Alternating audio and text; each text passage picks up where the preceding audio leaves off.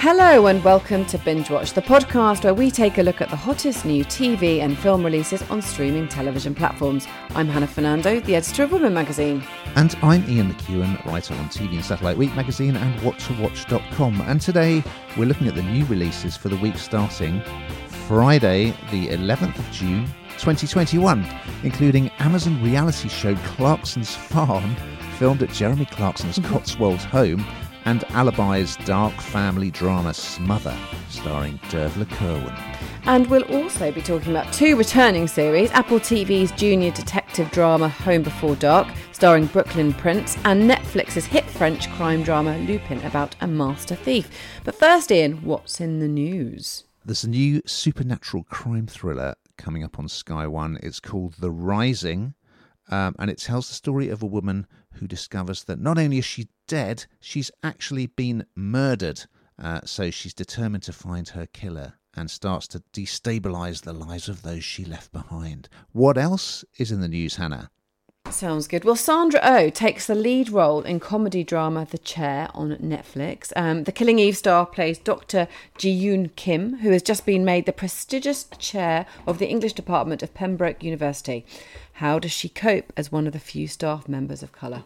Famous last words, but it's a pretty good week this week. Something for everyone, I think. And you're going to start us off with a rather familiar face over on Amazon Prime Video.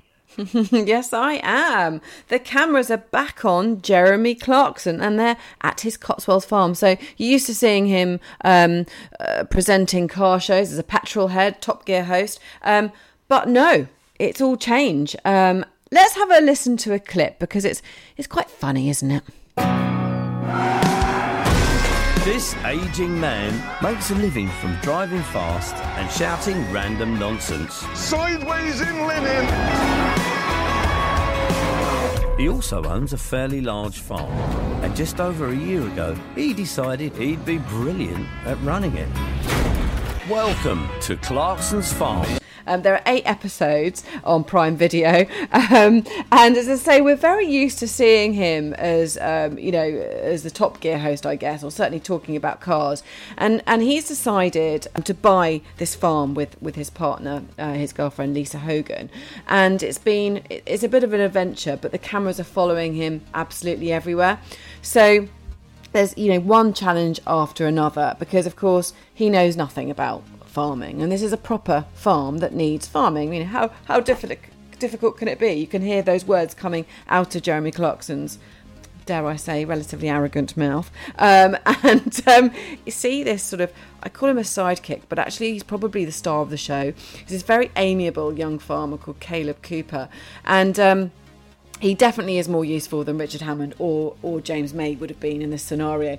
And he gets really cross with him. He's like, "What what are you doing?" And it doesn't feel. I don't know about you, Ian, but I didn't feel that it was faked. I mean, going up against Jeremy Clarkson and being as he's not rude, but I suppose as direct as Caleb is, it, I would imagine it's quite a hard thing, particularly when the camera's there. But genuinely, this lad is just horrified by his attempts to do everything because he does everything really quite badly. But Jeremy, there are a couple of times where I think he's going too far, Caleb. You know, this this is going to go horribly wrong, and, and, and Jeremy's going to kick back. He he didn't at all. He just sort of takes it. He takes it on the chin. He does seem to want to learn, but it obviously all the upsets and the mishaps make for great TV. I mean, it, it is it is a funny one. I mean, I know Jeremy Clarkson is slightly a Marmite character, but this is a really different um, scenario. And as I say, you do see him getting a fair bit of pushback from his from his very uh, brilliant sidekick Caleb. What do you think, Ian? I was genuinely interested in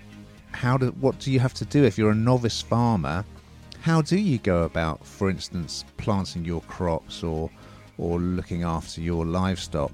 So it does start kind of in Top Gear uh, Grand Tour mode where he goes out and buys this ginormous tractor. It's far too big for the job, so that causes its own problem. But yeah, as you say, what is quite nice about it is that the people he comes up against in the farming community, whether it's this young lad who's helping him out or people at the at the sheep market, they don't defer to him. If he's talking rubbish, contagious. Tell him. And I mean, his farm is it's pretty big, isn't it? And he's got a, a massive job on his hands. So I mean, I don't know whether he really is, with this guy's help, pretty much single-handedly running the farm, but you know he's got advisors as well telling him what equipment to buy it and what his timetable is. The suggestion is, isn't it, that he is because I think uh, a farmer he bought it some time ago and a farmer was running it, and then the farmer retired, and I think he thought, well, what else have I got to do in That's lockdown? Right. You know, I'm, I can do this. How hard can it be? And of course, you know, he actually realizes how hard it can be, and he does say that he is incredibly hands-on. You know, I think that he said something like 140 lambs were born, and he was a- absolutely involved. I think he he does seem quite hands-on, um, but I'd like to see when the cameras are switched off what he's up to. well, over on Apple TV, we've got the return of a series called Home Before Dark. It's about this young girl, Hildy, who wants to be a crime reporter and she sets about solving crimes in her local community. Here is a clip. I think something in Erie Harbor is making people sick. And they've been covering this up for years. Messages keep getting clearer. Oh my god. And I ain't got nothing to say. If we don't figure out what they're covering up, everyone in this town could be in danger.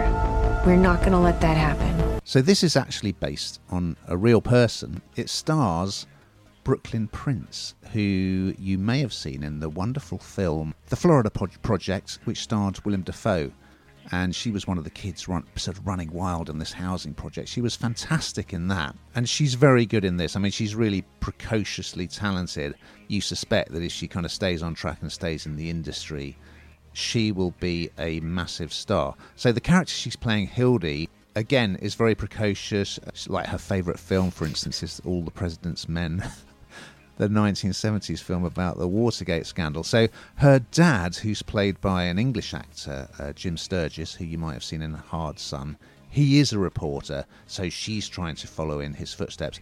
In the first series, they moved back to the dad's hometown called Erie Harbor, and she started investigating this cold case of a kidnapping that happened when her dad was a young lad and he was part of the case. Uh, it was one of his friends that was kidnapped, and it actually um, it got quite dark in places, which is considering it's kind of a family-ish drama.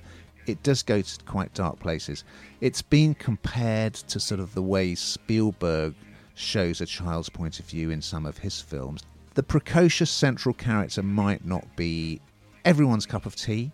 Uh, she sort of she's comes out with these sort of femi- feminist uh, speeches at school and so on. She's very empowered. Uh, she really is re- wise beyond her years.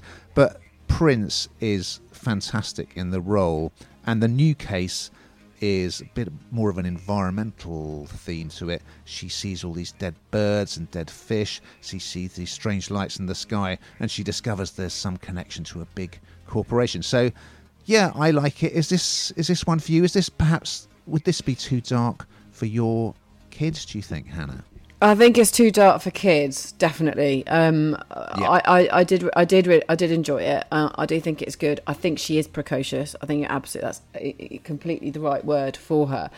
Uh, uh, but sort of clever and but then in a way that's the that's the script isn't it? That's what she's meant to be like you know that is that whole kind of very empowered child that's absolutely listened to. I mean what other child walks into a police station and gets listened to when they say that they're going to do something anyway? You know you're getting in too deep we can't really show you too much stuff because you're a child but at the end of the day that's what she's doing. She's out there. You know, it's kind of like a, a woeful negligence, isn't it, from parents while she's walking into areas yeah, where she really shouldn't absolutely. be. Um, but it, it, it's captivating nonetheless. Agreed, and it does as well as having this the investigation side of things. It's also got the trying to fit in at school, trying to make new friends, the whole family dynamic, and, and what the potential impact of these cases is on, on the young girl. So yeah, I think it's um is something very different and certainly worth watching for her central performance. Now, another family matter over on Alibi. Hannah, tell mm-hmm. us about Smother. Yeah, so this is an Irish investigative thriller about the secrets families keep from each other, and I'm sure there are many secrets that many families have. So this is this is quite probably a lot a lot of people will relate to this, shall we say? Let's have a listen to a clip, and then we'll have a chat about it. A body was found this morning. Do we have reason to believe that it's your husband? What do you think happened to Dad? He slipped and fell. You know, it's all a lie. This whole family. I had reasons to kill Dad. You had reasons. We can't have been the only ones. Open your eyes! You don't think this was an accident, do you? So this is created by um, Kate O'Riordan from Pennant and Mr. Selfridge, and um, if you like the Irish accent, which I do, this is definitely one for you. It's uh, it's beautiful setting. It's um it, it, the whole sort of feel about it. It feels very to me very authentic because it's set and filmed um, on location in this very small town on, on the west coast of Ireland, and you kind of really feel that you're part of of, of that town. And so um, we see the the the um, show follow a devoted matriarch Val Ahern, um, and her husband Dennis is found dead at the bottom of a cliff following a party at the family home. And then, of course, it's a case of you know was was he pushed? Or did he jump? You know what what's really going on? But as val explores who might have been responsible and sort of the understanding that perhaps this wasn't quite as innocent as it may have seemed you know in, in the first instance um, she starts to look at the relationship her husband had with their children their step stepchildren extended family and she begins to realize um, the full extent of his controlling behavior. And because of that of course the suspects increase because there are probably many people that had reason to try and um, see the end of his life. So, as she finds out more, if she was to expose and uncover those secrets, the lies and the hurt really threatened to tear the entire family apart. But perhaps this is a secret that they all had individually about this one man. So it's quite. I, I really quite liked it. I said because it felt quite authentic because of where it was filmed. Um, I don't know what you thought, Ian. Yeah, I liked it. I could see Dervla Kirwan, of course, her big break, uh, another Irish series, Ballykissangel. Yeah, so it kicks off, as you say, with this birthday party and this huge bombshell is dropped. So the family is very dysfunctional, as you say. There's, in particular, there's, there's one daughter who's having a sort of serious meltdown. There are quite a few credible suspects. It's a good kind of potboiler family drama lovely backdrop, as you say. So I thought the script was good. I thought the performances were good, and I shall keep watching. Yes, I liked it. Now, we have a second returning series on Netflix. It's the hit crime drama Lupin, or should I say Lupin, back for a second series, and here is a clip. Pellegrini kidnapped my son. He'll pay for that. Recognize him? Of course I do. Hassan Diop. The police are looking for Hassan Diop, the most wanted man in France this evening. What now? He disappeared. So this is Netflix's most watched foreign drama. I'll have you know. And if you haven't watched it, it's really worth catching. And of course, you can see series one on Netflix as well. It stars Omar Sy, and he plays a sort of master thief who is inspired by these Arsène Lupin books, which are very popular in France. In series one, he was trying to expose the crimes of his father's employer, who had framed his father for the theft of a necklace. And in each episode, he uses his ingenuity and skill to pull off some remarkable feats. So it's it's kind of it's drawn comparisons with something like Ocean's Eleven. There's usually quite a complex setup, and then a, oh, how did they do that moment? Now, as we rejoin at the end of the previous series, his son had been kidnapped while they were off on a day trip. So we pick up there. It's a real big chase sequence as he's following the guy who's kidnapped his son, and usually Hassan comes out on top. So he's confronting the kidnapper.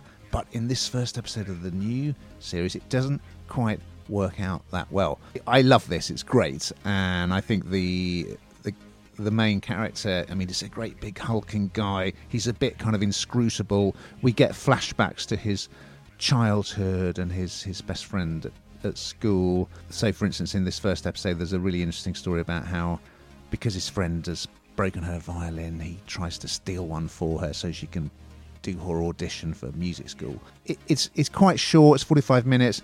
Each one is a little self-contained case. So, but there's also the story arc as well about the father and as we pick up here the son. So I love it. I'd love to see uh, Idris Elba do an English remake. What do you think, Hannah? I think I do think it's great. I it's not one for me in that I it's quite hard it's quite hard going. I think it, you know often talk about this, but you it's sort of you've got to really listen. You've got to really pay attention. And I did I I didn't really like it the first time round. And I say I didn't really like it just because I I didn't particularly like what it does, but not because I don't think it's brilliant. I think it is really good. But I do think you have to really concentrate the whole time. It's not something you need to sit down and watch it. It's not something you can have on in the background or sort of you know go in and out of. I don't know if you'd agree with that. You've got to be, you know, it's. I think it's intense is probably the word, but um, no, I, I, I do think it's good, and I can see why it is uh, Netflix most uh, watched um, uh, for, foreign series. I, I can absolutely, I can absolutely see why. And also, the men aren't too bad looking, are they? You did hear a, a trailer in English there, but when you watch it on Netflix, it's in French with English subtitles. And that can be quite hard going in itself sometimes, can't it? It can be. We've come to that point that we always get to where you tell us what you've been binging. So, uh, what's on the agenda this week? Well, we talked about this not long ago, didn't we? Breeders with Martin Freeman. So, um, I had a little binge watch of Breeders, and um, I, I, do quite, I do quite like the premise of Breeders, although it's it's really quite sinister in places and you know they take it to another level you know i think we all sort of you know think we're bad parents on occasion and do things that we perhaps shouldn't do or say things we perhaps shouldn't say but this takes it to a whole new level so if you're ever feeling bad about yourself as a parent check in and watch this uh, as for me well i'm getting ready for the big summer of sport of course we've got the euros we've got the tour de france we've got wimbledon so i've been getting stuck into i watched a lot of the giro d'italia which is sort of one of the, I guess you could call it one of the warm up events to the Tour de France. And also, I've been watching the wonderful French Open tennis on the clay courts at Roland Garros. Now, we just got time to take a look at what we'll be talking about next week. So, what have we got? lined up, Hannah? Well, definitely one for me, certainly. Um, a young sea monster's magical rites of passage journey is brought to life in Disney Plus's dazzling animation Luca. And it's all leotards and leg warmers in Rose Byrne's new Apple TV comedy drama set in 1980 San Diego against the backdrop the aerobics craze. Yes, I was very much into that in my day. So we look forward to those. But in the meantime. Keep